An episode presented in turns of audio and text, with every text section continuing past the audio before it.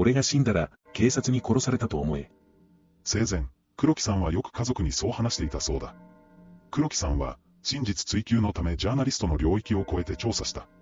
生活を犠牲にし、自費で2年以上も独自捜査を続け、心身ともに疲れ果てていた。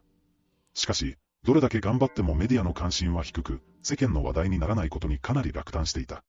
家族は、この頃から黒木さんの元気がなくなったと証言している。やがて黒木さんはうつ病を患ってしまうことになる。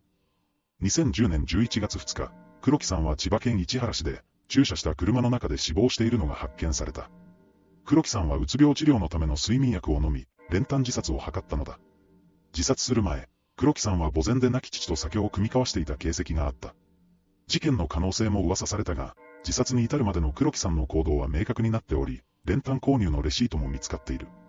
また、遺書もあり、家族によると内容を見る限り、